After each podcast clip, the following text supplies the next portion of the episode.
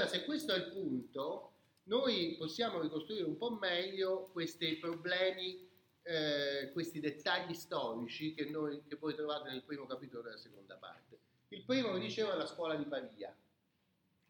Allora, qui abbiamo oh, un, un, fenomeno culturale importante perché nell'undicesimo secolo si fonda una scuola, cioè un, eh, un contesto culturale di formazione di giudici, soprattutto di giudici e notai, che è stato chiamato scuola di Pavia, inteso come scuola del palazzo eh, del regno italico, che aveva la sua sede più o meno a Pavia, più o meno perché poi il re eh, Longobardo Franco, nell'undicesimo secolo siamo, ovviamente abbiamo un re che eredita la tradizione del regno longobardo, poi conquistato da Carlo Magno, è diventato Longobardo Franco e infine attribuito alla corona imperiale di Sassonia, perciò una corona tedesca, che però conserva come legislazione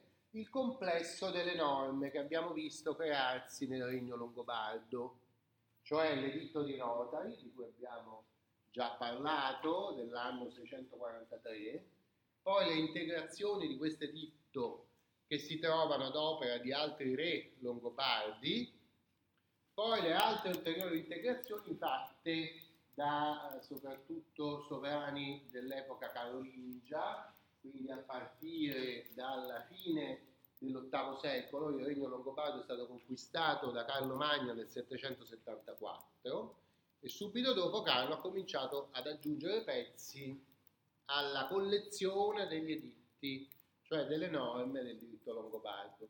Ne abbiamo un po' parlato di questo diritto longobardo, quindi quando io ve lo richiamo, voi dovreste ricordare certe cose, tipo il guidings, tipo le composizioni pecuniarie, tipo il mundio e così via. Questi elementi che si trovano dentro alla compilazione di tutti questi editti, no?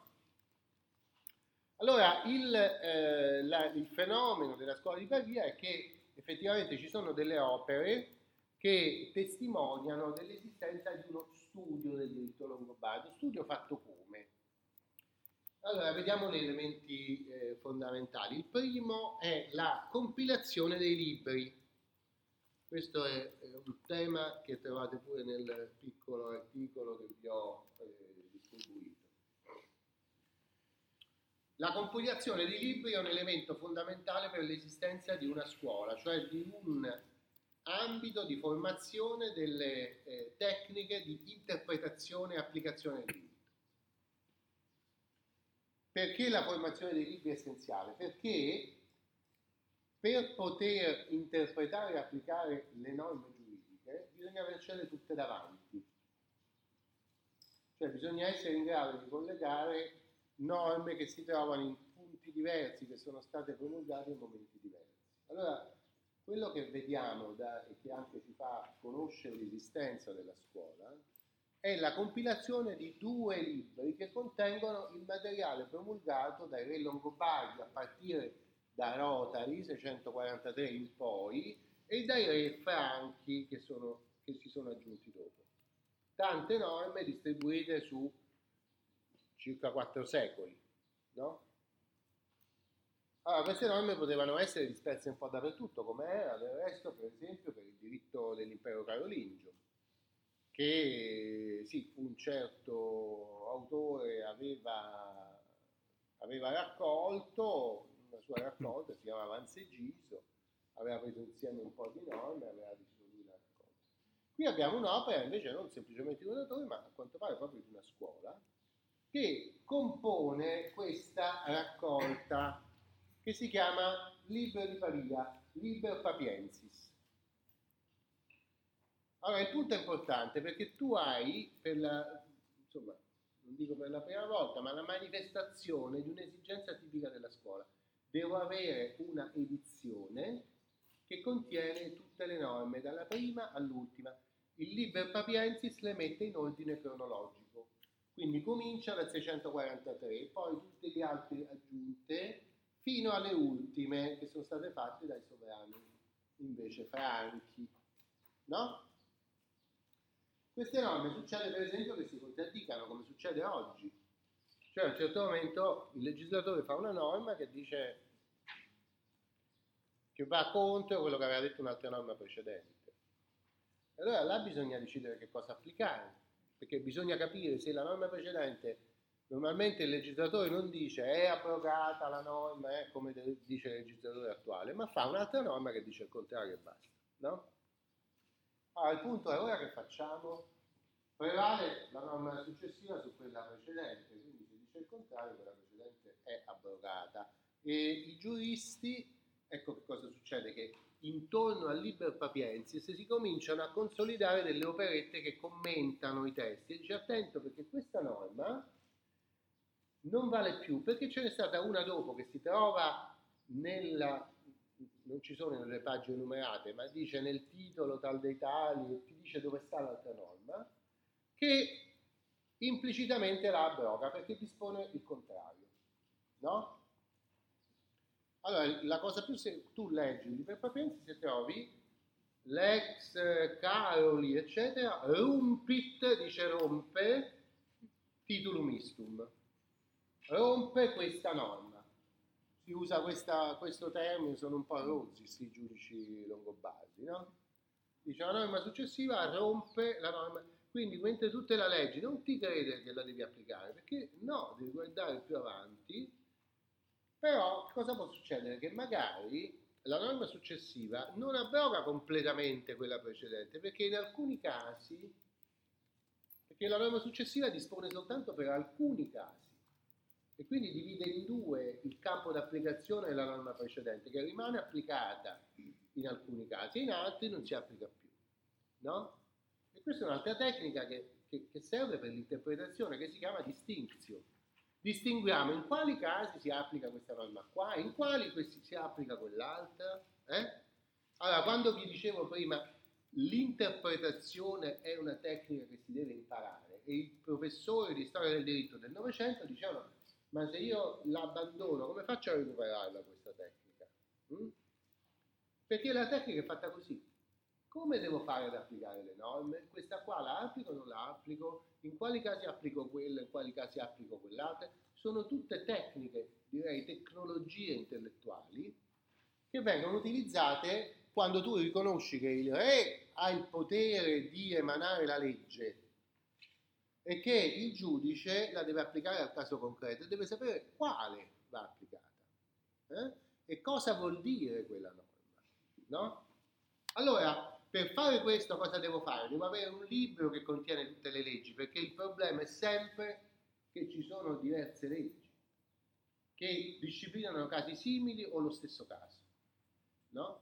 Se io faccio una compilazione come quelle che facevano gli autori ecclesiastici gregoriani, che cosa facevo? Se vedevo due norme che si contraddicevano, e io che facevo? Nel mio libro ne metto una sola, quella che piace di più a me. Cioè sono io che scelgo i testi.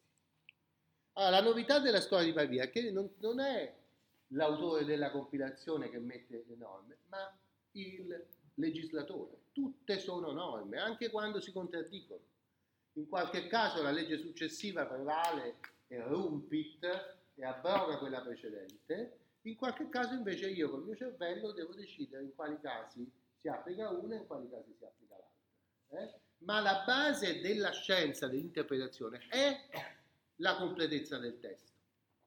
Mm? Quando io faccio un testo come le decretali pseudisidoriane, per dire, o anche come tante compilazioni di diritto precedenti all'undicesimo secolo, come la Lex Salica, che circolavano molto, il problema è che se io falsifico, se io cambio, se io scelgo quale mettere e quale non mettere, non faccio interpretazione, no? Perché non mi impongo di conciliare le norme che si contraddicono, no? E quindi non, non edifico il monumento della dottrina, che è fatta sempre grazie al fatto che le norme non si leggono e si applicano, ma si devono sempre contemperare con altre norme, che qualche volta le rafforzano, qualche volta le indeboliscono, qualche volta ne restringono il campo di applicazione, qualche volta lo hanno. No? Capito? Allora, la redazione del Liber Papiensis è l'elemento che ci eh, eh, svela, è l'indizio che ci svela la nascita di questa mentalità, una mentalità del giurista che rispetta le norme legislative perché è il legislatore che fa le norme, non il giurista, non il raccoglitore, non colui che compone l'insieme del libro, come accadeva nella cultura ecclesiastica fino al 1100, incluso il fenomeno delle falsificazioni. Le falsificazioni sono la manifestazione del fatto che il legislatore conta poco. Quello che conta, abbiamo detto, era la veritas, il contenuto giusto della norma, ma non l'autoritas del legislatore, perché quella gliela può dare anche il falsificatore. Capito? Mm? Allora ecco la scuola di Pavia con elementi interessanti. Uno, la laicità. Sono giudici laici normalmente non ecclesiastici, anche se esistono ecclesiastici che vanno alla scuola di Pavia, alcuni sono famosi come Lanfranco che diventa poi vescovo arcivescovo, no? Però molti altri no, sono giudici, sono notai di una tradizione laica che si, cioè di, di ceto laico abbastanza colto, che secondo alcuni è una caratteristica italiana sono alcuni che dicono che il Rinascimento addirittura si è prodotto in Italia perché l'Italia non ha mai smesso di avere una piccola, anche se in certi momenti quasi inesistente, ma sempre un'esistenza di cultura laica, non nelle mani dei preti ma nelle mani dei laici. Un po' esagerato. Però è vero che l'Italia, eh, in Italia c'è una cultura di laici prima che altrove. Ci sono giudici, notai che non sono preti che sanno scrivere, che leggono, che sono curiosi e molti di questi vanno a quella cosiddetta scuola di Pavia e fanno parte di questo gruppo di eh, intellettuali che comincia a vedere questo. Allora guarda, cominciate a guardare durante questi giorni di pausa i mosaici che ci sono nel secondo testo che vi ho caricato sulla piattaforma perché lì c'è un mosaico molto espressivo che fa vedere questa triade re, legge, giudice. Il giudice lo possiamo identificare con il sapiente, il professore l'allievo della scuola di Pavia, che poiché rispetta il re, rispetta tutte le leggi che il re ha promulgato e le raccoglie tutte nel Liber Papiensis, senza sceglierle e poi si carica del problema di conciliarle quando si contraddicono. No? Questo, è, questo è l'atteggiamento scientifico che si afferma e questo è manifestato anche dalla seconda opera della scuola di Pavia che è la stessa cosa, lo stesso materiale legislativo, ma non ordinato cronologicamente dalle più antiche alle più nuove, ma per materia cioè distribuite secondo le materie di cui trattano, no? Proprietà, c'è tutto una, un po' di leggi prese da tutte le parti del Liber Papiensis e messe insieme.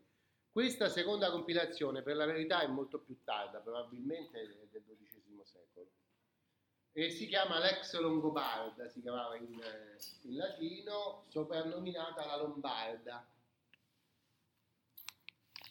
e questa poi diventa la forma del diritto longobardo utilizzata anche dopo il XII secolo. La Lombarda è una compilazione fatta sul modello del codice, perché prende le norme, eh, le leggi, le leges, e le organizza secondo le materie, proprio come aveva fatto prima Teodosio e poi Giustiniano con i loro codici.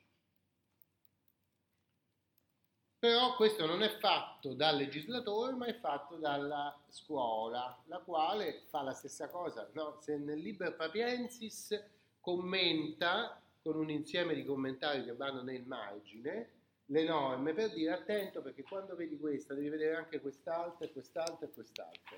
Cioè praticamente crea i collegamenti e mette metaforicamente vicine le leggi che trattano della stessa cosa, no? anche se sono lontane. Nella Lombarda le mette invece materialmente vicine, le prende e le mette tutte vicine nello stesso titolo. Eh?